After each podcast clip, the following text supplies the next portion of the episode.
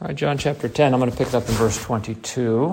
And then, uh, Lord willing, I'm going to go back and clean up a few things from uh, earlier in the chapter, and then we'll uh, pick it up from verse 22. So let's pick it up in verse 22 of John chapter 10. And it was at Jerusalem, the feast of the dedication, and it was winter. And Jesus walked in the temple in Solomon's porch. Then came the Jews round about him and said unto him, How long dost thou make us to doubt? If thou be the Christ, tell us plainly. Jesus answered them, I told you, and ye believed not. The works that I do in my Father's name, they bear witness of me. But ye believe not, because ye are not of my sheep, as I said unto you. My sheep hear my voice, and I know them, and they follow me. And I give unto them eternal life, and they shall never perish, neither shall any pluck them out of my hand. My Father, which gave them me, is greater than all, and no man is able to pluck them out of my Father's hand. And, excuse me, I and the Father are one. Then the Jews took up stones again to stone him. Jesus answered them, Many good works have I showed you from my Father. For which of those works do ye stone me?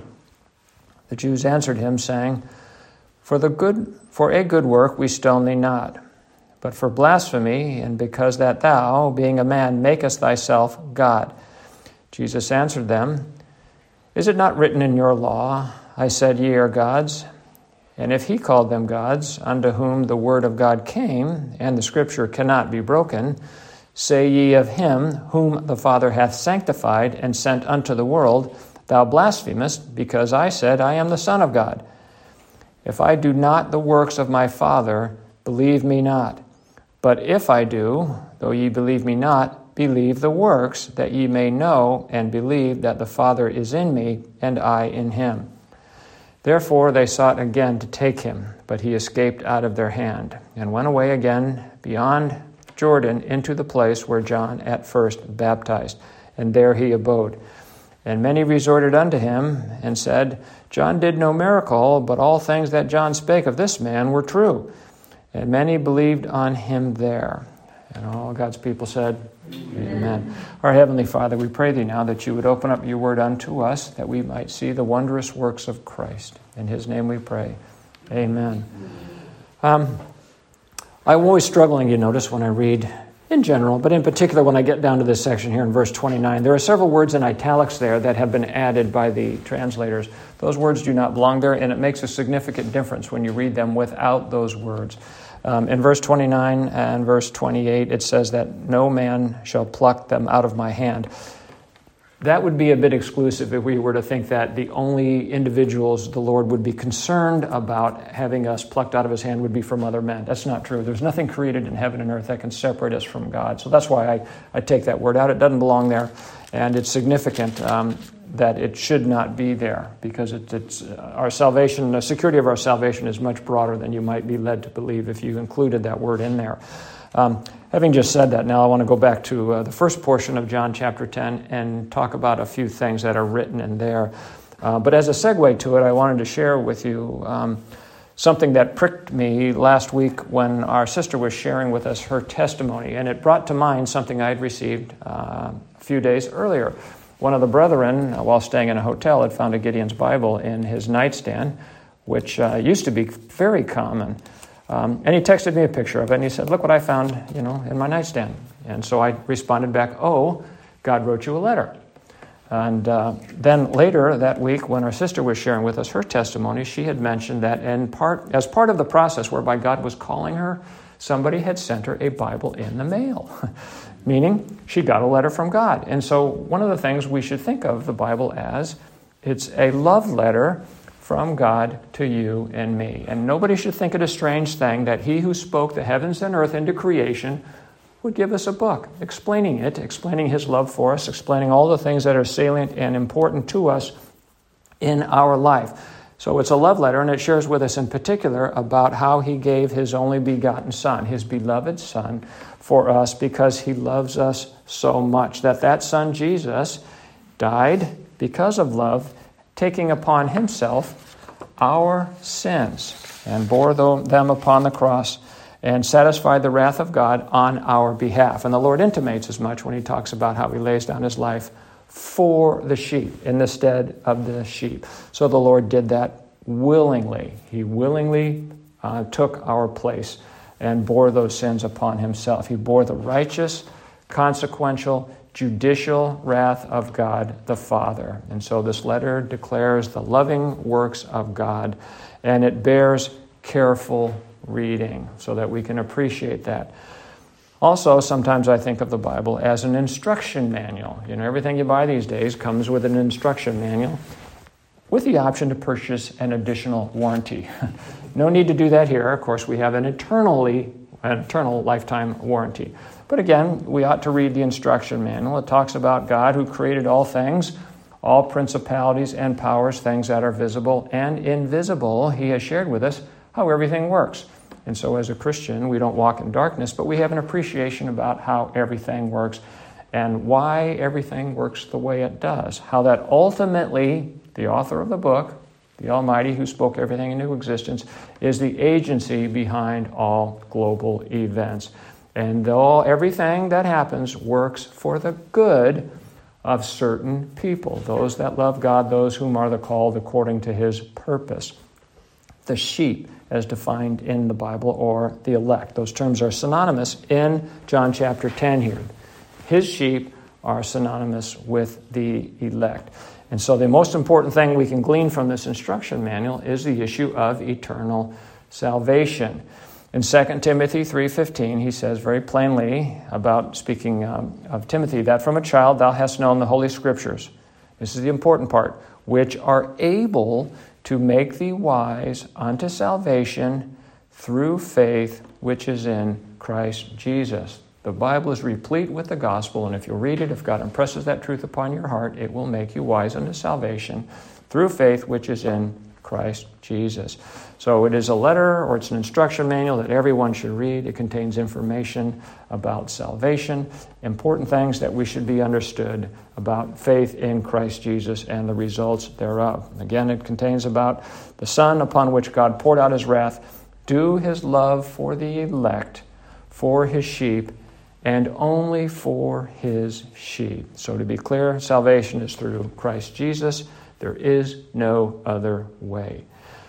Jesus himself makes that very clear to us in John chapter 14, verse 6, when he says that I am the way, the truth, and the life. No man cometh unto the Father but by me. There is only one way, there is only one truth, there is only one life, and it's by the only begotten Son of God, which is Jesus Christ.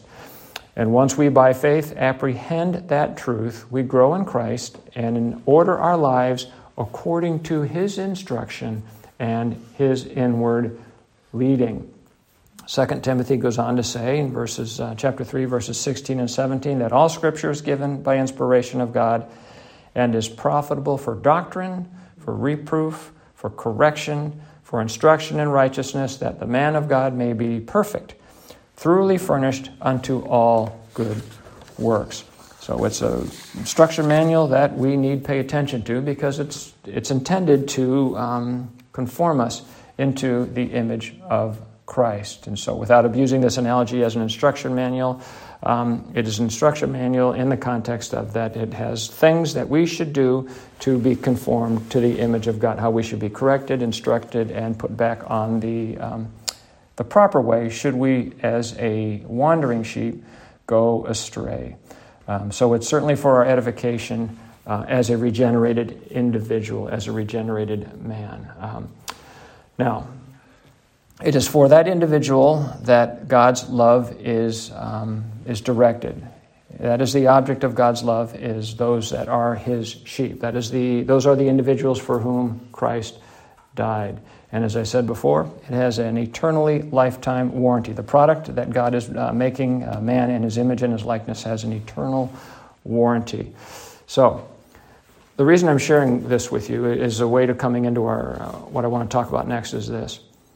Imagine yourself in the presence of Jesus in John chapter 10 there.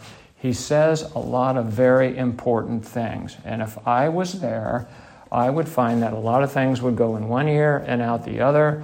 a lot of things would go right over my head. There's just a lot of things that I wouldn't understand. And so I'm so thankful that I have this book, that I can read it and I can meditate upon it and I can read it again and again and again. And then uh, over time, as I have a more comprehensive understanding of the Bible and a more comprehensive understanding of who God is and who Christ is, more things become relevant to me, and I, there are things that I understand uh, better. So there are a lot of things to hear, and uh, how much can you absorb? Um, last week, um, in the first part of John chapter 10, we learned a couple things about Jesus. We learned that the shepherd enters in by the door. I didn't have any trouble understanding that. Shepherd ends by the door. Jesus says that he is the good shepherd. I didn't have any trouble understanding that. He's the good shepherd. Okay, I get it. I understand the analogy. And then he says that he is the door. Jesus is the door. I'm like, okay, he's the door. Now, as I said, if I'd heard this in his presence, this would have gone right over my head. But by uh, God's grace, I have his Bible to um, read it again. In verse 10, excuse me, verse 9 of John chapter 10, in verse 9, he says, I am the door. By me, if any man enter in, he shall be saved, and shall go in and out and find pasture. So here's my question after reading this many times. I ask myself this How does Jesus the shepherd enter in through Jesus the door. That seems kind of strange. How does Jesus the shepherd enter in through Jesus the door? And what is he and the sheep entering in to? Because it says they go in and out. Well, I think we should appreciate that based on some of the scriptures I've already quoted. No man cometh unto the Father but by me. They're going into the presence of God the Father, they're going into his heavenly presence. How do we do that? through death, through the portal of death. So, this is going to be intimated when the Lord's going to speak here, when he uh, speaks of laying down his life. So, Jesus enters in the same way his sheep do, through the portal of death. And this we read about in Hebrews chapter 10. In Hebrews chapter 10, verses 19 and 20, it speaks about this. In the previous chapter of Hebrews, it talks about how the things on the earth uh, typify the heavenly things. And so in Hebrews chapter uh, 10, verses 19 and 20, we read, Having therefore, brethren, boldness to enter into the holiest by the blood of Jesus, we enter into the presence of God the Father, and we have boldness to do so. And why do we do that? Or how do we have that boldness? He tells us, by the blood of Jesus, by a new and living way, which he hath consecrated for us. In other words, he's opened this way for us. He's gone through himself through the veil that is to say, his flesh. In the context of what is shared with us here, you know that the temple had a veil in it, and the priest went through the veil into the presence of God, which was in the um, over the mercy seat, which he would sprinkle with blood. So the high priest would enter with blood as he went through the veil into the presence of the Lord in the holiest of holies. So we should appreciate that Christ, as our high priest, did the same thing, entering in through the veil, that is to say, his flesh. So we enter into the presence of God unto the throne of grace by the blood of Jesus Christ. In Hebrews 4:16, speaking of this, it says, "Let us therefore come boldly unto the throne of grace, that we may obtain mercy and find grace to help in time of need." And again, this we do through the blood of Christ, as did Christ, our shepherd himself, entered in through his own blood. As the high priest entered into the veil of the temple, into the holiest of holies, again by blood, so too does Christ enter into the heavenly presence of God through the veil of his flesh, which he shed on the cross when he died for his sheep.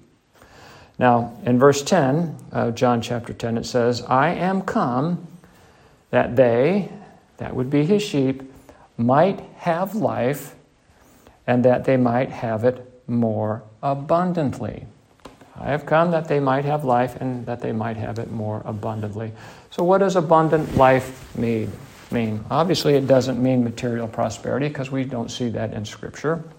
We see the beggar at the doorstep of the rich man, Lazarus the beggar, and, and uh, dogs lick his uh, sores.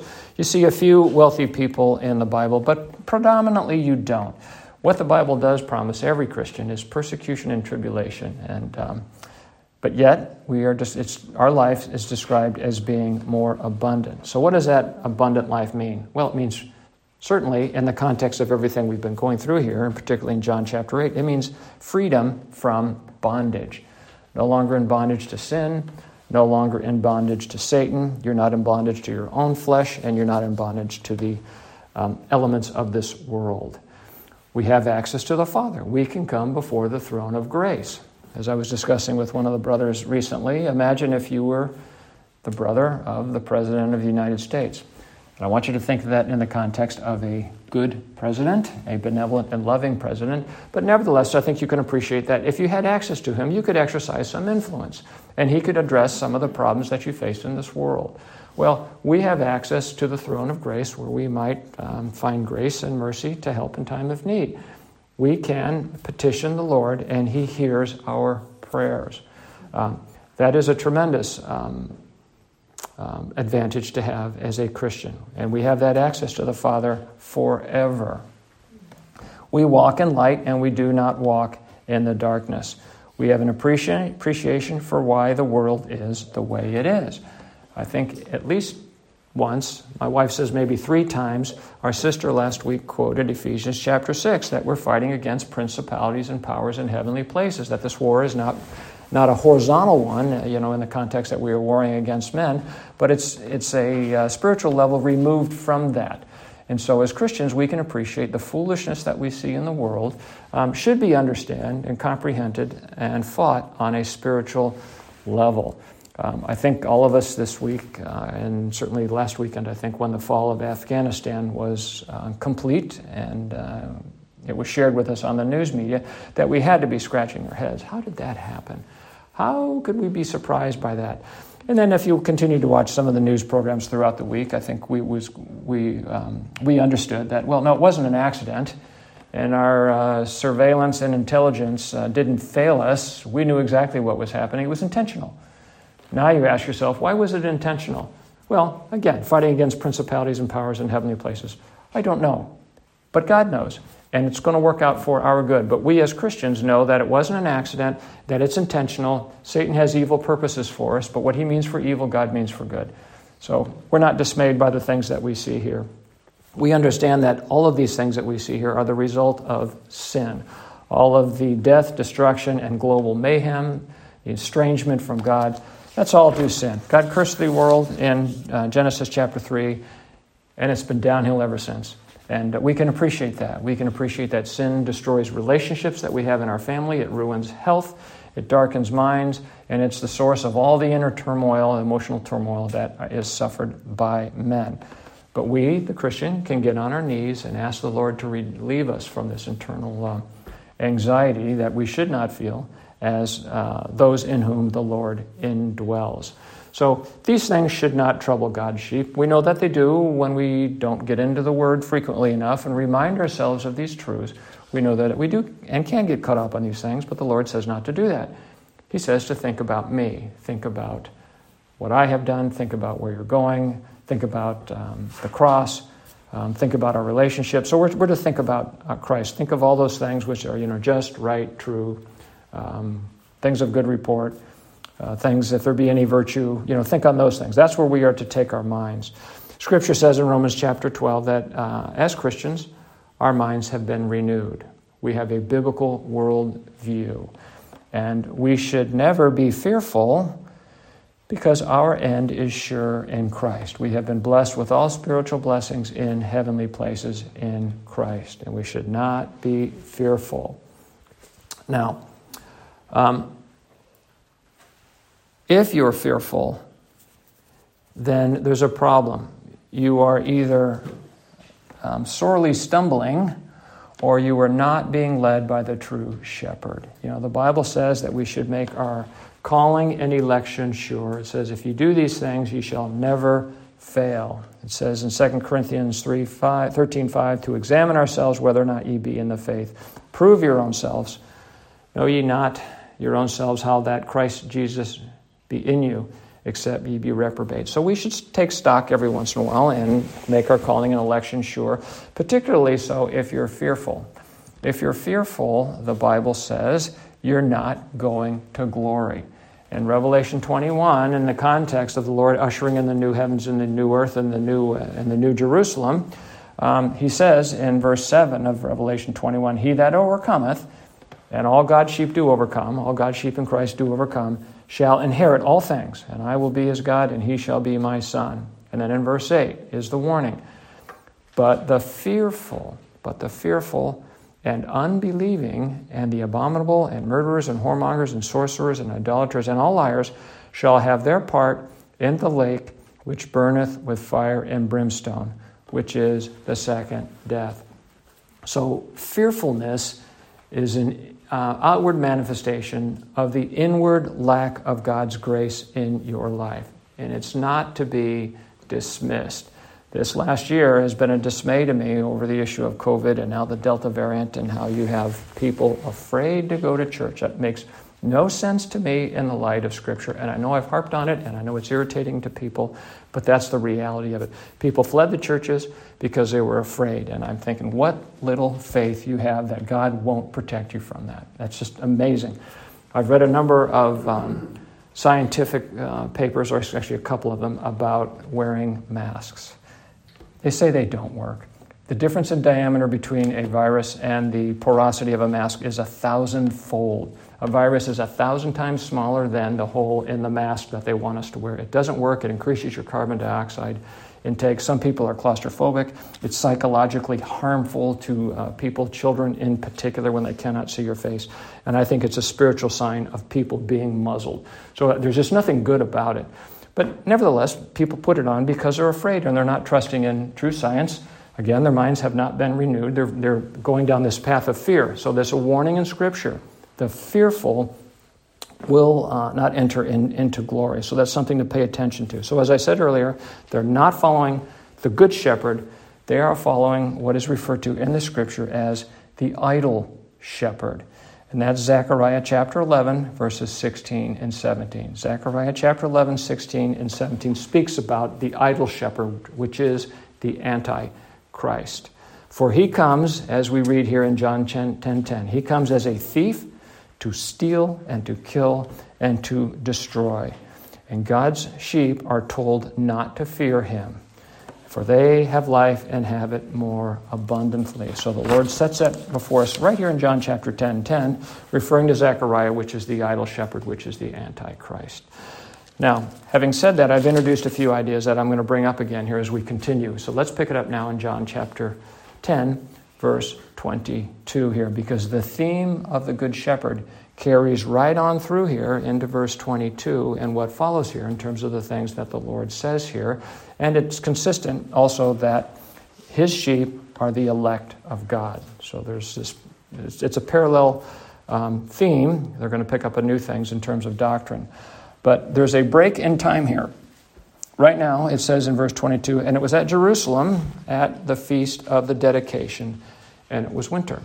So break in time here right now, where we are, we are at, um, we've gone from the Feast of Tabernacles, where Jesus declared himself to be the light of the world. You'll recall that's in the fall, and now we're here and it's winter time. It's known as the Festival of Lights. They're calling it the Feast of De- Dedication here, and that comes from a Greek word, enkainia, which uh, means to make qualitatively new to make qualitatively new. That's what is translated into Feast of Dedication. It's also known as the Festival of Lights, which we all know to be Hanukkah. They are celebrating what is called, what we know to be Hanukkah, which we see our Jewish neighbors do. And this is a man made festival that's rooted in tradition. It's not listed amongst the festivals of, of God that God has set up and ordained uh, back in the book of Leviticus or in, or in Exodus. Um, it's a man made festival rooted in tradition, and it came about in about the year 164 BC after the ceremonial cleansing of the temple, which was de- de- um, desecrated by Antiochus Epiphanes. He was a Hellenistic uh, king that had come down and was oppressing Israel as he went down to uh, um, battle the Egyptians. Um, there was a Maccabean revolt, which was successful and put off the oppression. And Ezekiel chapter 43 speaks about cleansing and rededicating the temple, if I can use that language, um, which is a seven day period. I'm going to read Ezekiel chapter 43, verses 26 and 27. In Ezekiel 43, it says, Seven days shall they purge the altar and purify it, and they shall consecrate themselves. Speaking of the priest. And when these days are expired, it shall be that upon the eighth day, and so forward, the priests shall make your burnt offerings upon the altar and your peace offerings, and I will accept you, saith the Lord God. So, after a, a period of um, the temple having been polluted, they went through this process to cleanse the temple. And it's a seven day process. And uh, where the uh, Hanukkah comes in is this: is after Antiochus Epiphanes had polluted the temple and they went in to cleanse it, they um, lit the lamps that are in there, uh, and uh, they had apparently only enough oil to last one day. However, the oil lasted eight days. And so they believe that to be a miracle, and as a result of that, they have instituted this festival. It's a miracle that they still believe to this day, and they still celebrate this day um, and call it Hanukkah. Now, why is that important? Because the light of the world is there. He's not in the temple, he's outside the temple on Solomon's uh, porch there. And uh, they are celebrating the miracle of the oil lamps, for which there is no biblical record. And they refuse to believe the testimony of the many miracles that Jesus has performed in the presence of the people, but they seem to be believing this one here. Now, they are utterly blind to the spiritual import that the cleansing of the polluted temple points to Christ who's standing outside of it which he will clean the true temple through his blood on the cross. So I love the way God sets up these, these geographic and these situational um, conditions and circumstances by which we might see the gospel being played out before our, our very eyes. So in 1 Corinthians chapter 6, 19, it says, What? Know ye not that your body is the temple of the Holy Ghost, which is in you, which ye have of God, and ye are not your own. So it speaks of us individually as the temple of God, as well of us collectively coming together as the temple of God, the holy temple. In Ephesians chapter 2, verse 21, it says, In whom all the building, in meaning in Christ, in whom all the building fitly framed together groweth unto an holy temple in the Lord. So our bodies are the temple, and uh, there should be no uh, question as we have polluted this temple of our bodies through our own sin. So here's Jesus at the feet, uh, Feast of Dedication. He's the true light, He's the true temple, and He's the true source of cleansing, cleansing that which was polluted by sin. And nobody figures it out. Verse 24, they come round about him and they're about ready to confront him again. And so they say in verse 24, How long dost thou make us to doubt? If thou be the Christ, tell us plainly. Tell us plainly. So they're claiming ignorance in spite of the fact that he is the fulfillment of Scripture. In Isaiah chapter 35, in verses 4 and 5, it says of he that will come, Isaiah 35, verse 4 and 5, it says, Say to them that are of a fearful heart, Be strong, fear not. Behold, your God will come with vengeance, even God with a recompense he will come and save you. Then the eyes of the blind shall be opened, and the ears of the deaf shall be unstopped. Then shall the lame man leap as an hart, and the tongue of the dumb sing. Those are all miracles that Jesus has done, indicating that he, in fact, is God.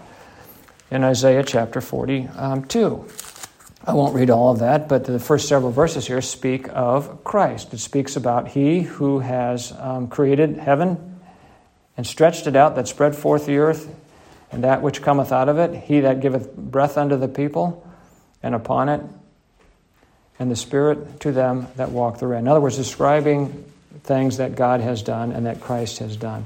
And in verse 6, and as it continues through 7 and 8, it talks about that when He comes, he will, give, uh, he will be given as a covenant, which of course is Christ, um, for a light unto the Gentiles to open the blind eyes, to bring out the prisoners from the prison, and them that sit in darkness out of the prison house. These are the things that Christ is going to do when he comes. And which miracle are we just following uh, in our section in John chapter 10 here? The man he restored sight to.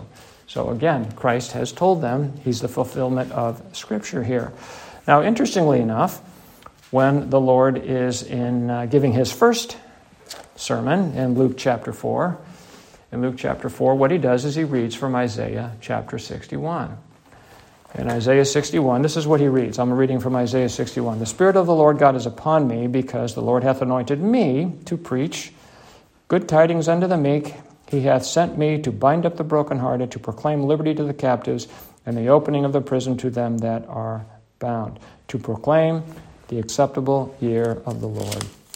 These are things that God has written in Isaiah 61. And in Luke chapter 4, the Lord says it very plain, plainly. He gets up and he reads it. And then he, uh, in verse 20 of Luke chapter 4, it says, And he closed the book, and he gave it again to the minister, and sat down. And the eyes of all them that were in the synagogue were fastened upon him. He's got everybody's attention. And what does he say? Verse 21 This day is this scripture fulfilled in your ears. It's speaking of me. I'm standing right here. I just read it to you. It's fulfilled in your ears because I'm the Messiah. I'm the one whom it was speaking of.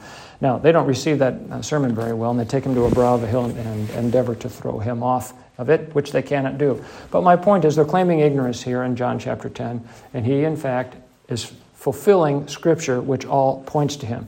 He has already told them many times. In John chapter 8, verse 58, he says, Verily, verily, I say unto you, before Abraham was I am. He's using the name that God gave Moses. He's using the name that refers to God. As a matter of fact, he used that term, I am, four times in the previous engagement when he was back speaking with them before. He's told them as plain as can be that he is God. Remember back John, in John chapter 5, verses 17 and 18, when he said that God was his own father? They knew exactly what he said because they picked up stones to throw at him because he was making himself equal with God. They knew exactly what he said. There is no excuse for their ignorance because they have understood what he has already said about himself, and he has proved it by his works. He changed water to wine, he has given uh, blind eyes, those whose eyes were blind, he's given them sight, he's caused the lame to walk. He's done all of these things. He's done all of these wonderful miracles. He's raised other people from the dead. He's about to raise Lazarus from the dead. So he has told them, as plain as can be, that he, in fact, is um, is the Christ. And so uh, they don't believe him.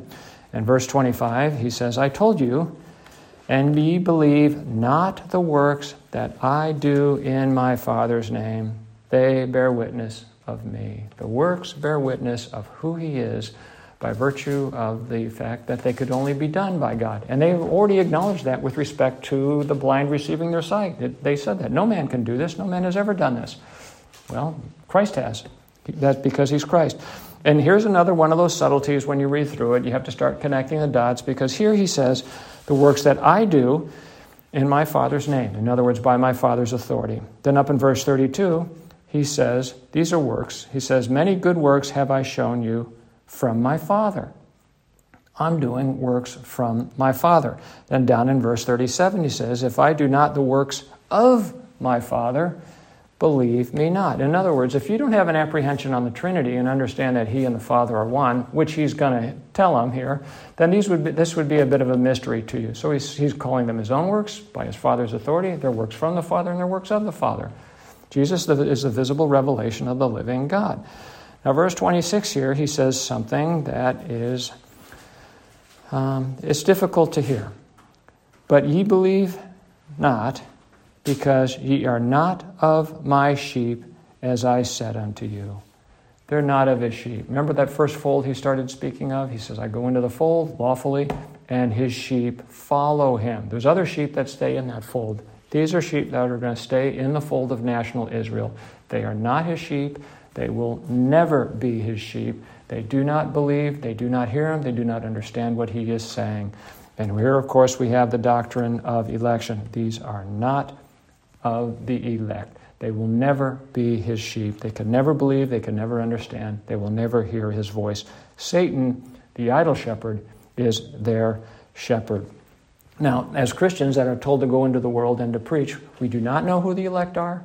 I would never have thought that Saul of Tarsus was one of the elect.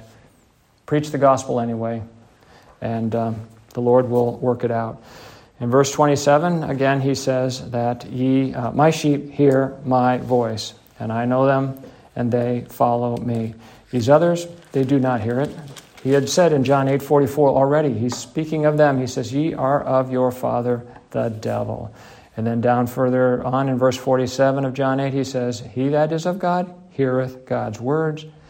Ye therefore hear them not, because ye are not of God. So there's no. Um, there's no happy face to put on that. They are not of God. They are not his sheep. They are not the elect. They will not hear. They will not understand. And so he says, His sheep do hear his voice. And he says, I know them and they follow me. And as we've quoted Proverb 20, uh, 12 before, he has made the hearing ear and the seeing eye. It, we can hear him and we can know who he is because he knows us and he gives us ears to hear him. We love him because he first loves us. As we go down to verse 28, he says, And I give unto them eternal life. Could it be said clearer that salvation is a gift? And it's from God. I give eternal life. It was a gift. It's not a recompense or reward for something that we have done, it is a gift. So, very clearly, he says there, and they shall never perish. Well, of course, they'll never perish because they were given eternal life. That's what eternal life is. If you could perish, he wouldn't have given you eternal life. Um, as we did nothing to merit that gift, there's nothing that you could do that you might not continue to warrant the gift, if I can use that language here. Remember in Romans chapter 8 and uh, verse 38 and 39, he says, I am persuaded that neither death, nor life, nor angels, nor principalities, nor powers, nor things present, nor things to come, nor height, nor depth, nor any other creature shall be able to separate us from the love of God which is in Christ Jesus our Lord. Nothing, not even you or me, by the things that we do, can separate us from the love of God. So take everything that you read there, there's seven things, and plug that into where he says that no can pluck them out of my hands. None of those things will separate you from the love of God. Nothing can pluck you out of His hands. You are secure in His hands. Nothing, not Satan, not any principality and power in higher places, not any angelic being, not any man, including you, can pluck out of Christ's hands. We are safe and we are secure in His hand. And then he says in verse 29, My Father, which gave them me, so again, the Father is certainly. Um, part of this gift uh, as well, um, is greater than all. No blank is able to pluck them, meaning the sheep, out of my Father's hands. So it can't be plucked out of Christ's hands, can't be plucked out of God's hands. So whose hands are we in? Well, we're in the Godhead's hands. He tells us in verse 30 I and the Father are one. The personal article for the is actually in there, and the commentators say that this gives it greater import. We're very clearly here speaking of the Heavenly Father. He and the Heavenly Father are one. Recall back in John 5 where he referred to him as his Heavenly Father. So if you think there's some exclusivity, he has removed that objection by saying, I and the Father are one. And the Jews receive that information. They've asked him to plainly say if he's the Christ. He's told them plainly he is, and they pick up stones to stone him again. So it's clear that they understood him. They understood exactly what he said. Verse 32 Many good works have I showed you from my Father. For which of those works do ye stone me? All of those works, and this is in a collective sense, everything he's done, everything that's been said about him, all testify that he is of God. So, which of these things are you stoning me for? Verse 33 The Jews answered him, saying, For a good work we stone thee not, but for blasphemy, because that thou, being a man, makest thyself God. Well, he is a man, but he's also God. He's God manifest in flesh. So obviously, they understood because they believe that he is uh, blaspheming. Now, in verses 34 through 36, he's going to make a reference to Psalm 82, and that's what we had our deacon read for us this morning. So let's take a look at that. In verse 34, it's Jesus answered them. Is it not written in your law, I said, Ye are gods? If he called them gods, unto whom the word of God came, and the scripture cannot be broken, say ye of him, that would be Jesus, whom the Father hath sanctified, and sent into the world, thou blasphemest, because I said, I am the Son of God. Um, what is made reference to here, and how should we understand this? Well, if you this term actually comes all the way back from Exodus chapter 23. And so I'm going to go to Exodus 23 and I'm going to read verse 8 there because that's where this word and this term is introduced to us. It has to do with judges. In Exodus 23, verse 8, it says, If the thief be not found, then the master of the house shall be brought unto the judges to see whether he have put his hand unto his neighbor's goods. And so, without going into the circumstances, the point is the man is brought before the judges. And the word that is translated as judges there is the word Elohim, which we know is a plural form of the word of God. So, over in verse 28 of the same chapter, it says, Thou shalt not revile the gods, nor curse the ruler of thy people. In other words, thou shalt not revile the judges, nor curse the ruler of thy people. So the term that is Elohim is translated as judges. Sometimes it's translated as gods, which is how it's translated in Psalm 82. So in Psalm 82, what we come to appreciate is that judges are like gods. Those are the ones that are going to condemn somebody after hearing a case, condemn them to death. So they can be very much like gods.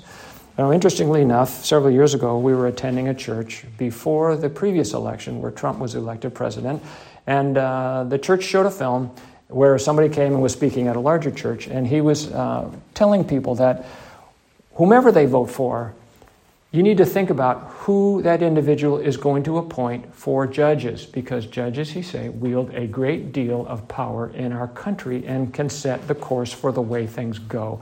And I think we can appreciate that with respect to the Trump presidency in terms of the things that he tried to do were typically blocked by the judges. So judges do, in fact, wield a great deal of authority.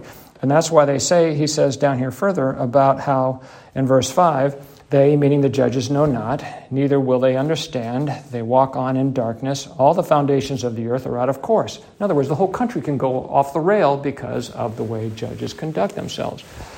So, Psalm 82, that the Lord is quoting from here, he's using language that he has just used for which they're uh, declaring him to speak blasphemy. And he's saying, well, if it's not blasphemous in Psalm 82, why are you charging me with blasphemy for saying something that's already written? This is what makes it particularly interesting. So I appreciate his logic, and he's shutting him up based on the logic. But what is Psalm 82 if not an indictment against the judges which those men are? He's telling them, among other things, that God judges the judges. And so those men are going to judge Christ, whom he has already said to them that the God judgeth no man, but have commanded all judgment unto me.